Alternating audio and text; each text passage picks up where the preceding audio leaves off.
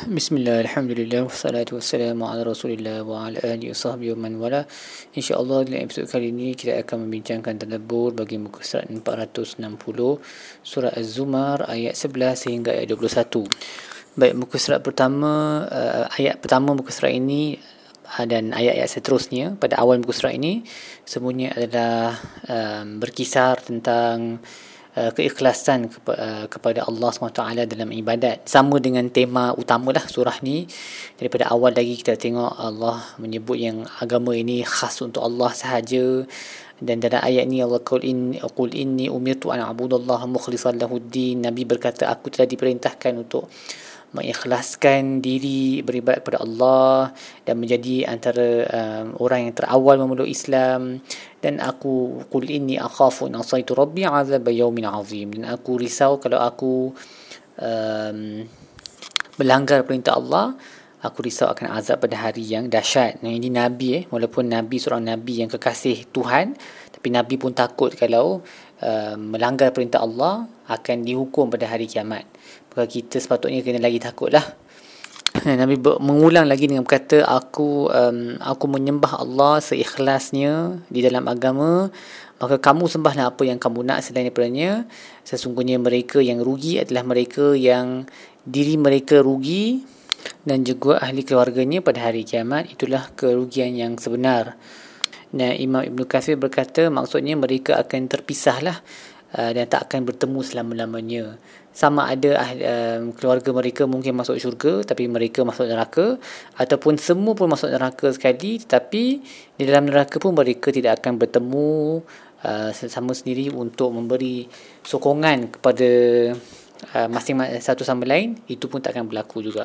So maksudnya dalam uh, dalam uh, maks dalam uh, maksud ini khusran ni bererti um, hilang. Mereka akan hilang keluarga mereka lah. So mereka akan merugikan diri sendiri dan mereka akan hilang ahli keluarga mereka lah. Uh, dengan cara yang Ibnu Katsir sebut tadi akan dipisahkan di antara mereka. They will lose their families uh, itu maksudnya. Dan kemudian Allah menyebut bagaimana uh, di dalam neraka nanti ada bayangan daripada atas uh, dan juga daripada bawah. Dan begitulah Allah menakutkan para hambanya yang ibadi fatakun. Maka wahai hamba aku takutlah dengan azab api neraka ni yazubillah manakala mereka yang menjauhi tagut uh, tuhan-tuhan yang palsu dan sentiasa kembali kepada Allah bagi mereka ada busyra ada berita baik uh, iaitu siapa mereka ni? Allazina yastami'una alqaul fayattabi'una ahsanah. Mereka ni yang mendengar kata-kata dan mengikut yang terbaik. Ulaika allazina hadahumullah wa ulaikahum wa ulaikahum ulul albab. Mereka inilah yang telah diberi panduan oleh Allah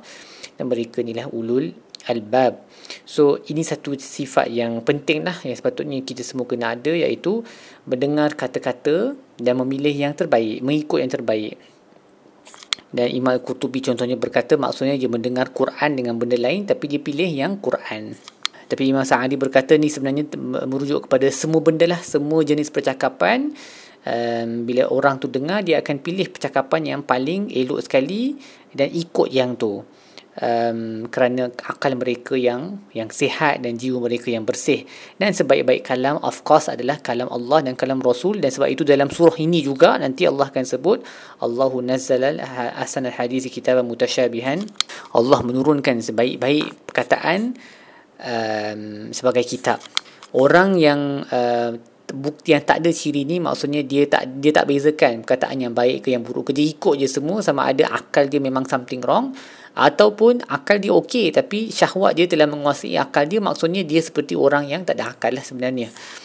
Um, dan Imam Ibn Juzai pula berkata maksudnya dia pilih pandangan yang paling kuat. So contohnya dalam Al-Quran uh, Allah memang akan bagi pilihan dalam banyak perkara. Uh, contohnya kalau kita di, kalau kita dizalimi ada ada pilihan untuk untuk balas balik dengan yang uh, setimpal ataupun untuk ampunkan. Yang lebih baik adalah untuk ampunkan jadi kita pilih yang ampunkan. So maksudnya syariah ni memang ada dua level lah yang bagus dengan yang ahsan yang terbaik sekali. Dan dalam semua perbincangan fiqah pun macam tu jugalah kita akan dengar apa satu pandangan dan pandangan yang lebih kuat berdasarkan bukti-buktinya. Jadi kita kena jadi macam tu.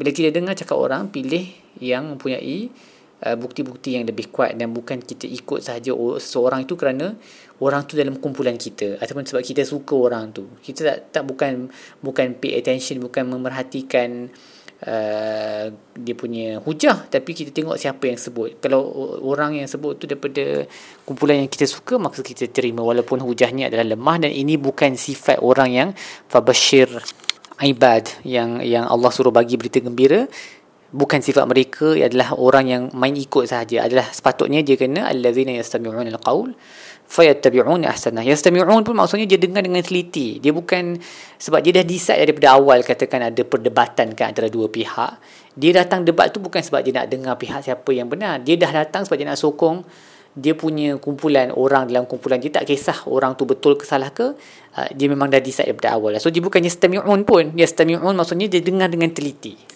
so nak dengar dengan teliti maksudnya kita kena rendahkan ego letak tepi dulu apa-apa prasangka kita.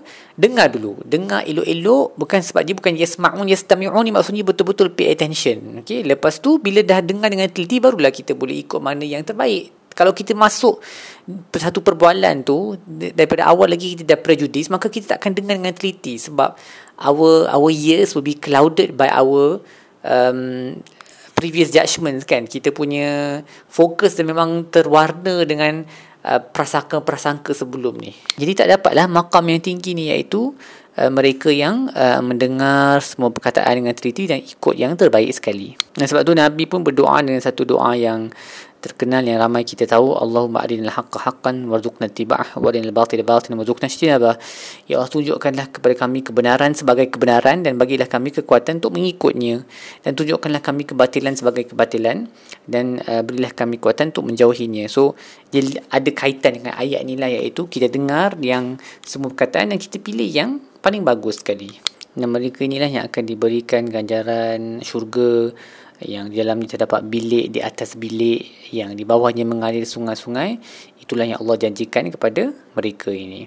Dan kemudian pada ayat terakhir muka surat ini Allah memberi perumpamaan tentang hidup di dunia ini adalah seperti air yang turun daripada langit dan kemudian keluar mata air um, dan daripadanya keluar pokok-pokok yang berbeza warnanya.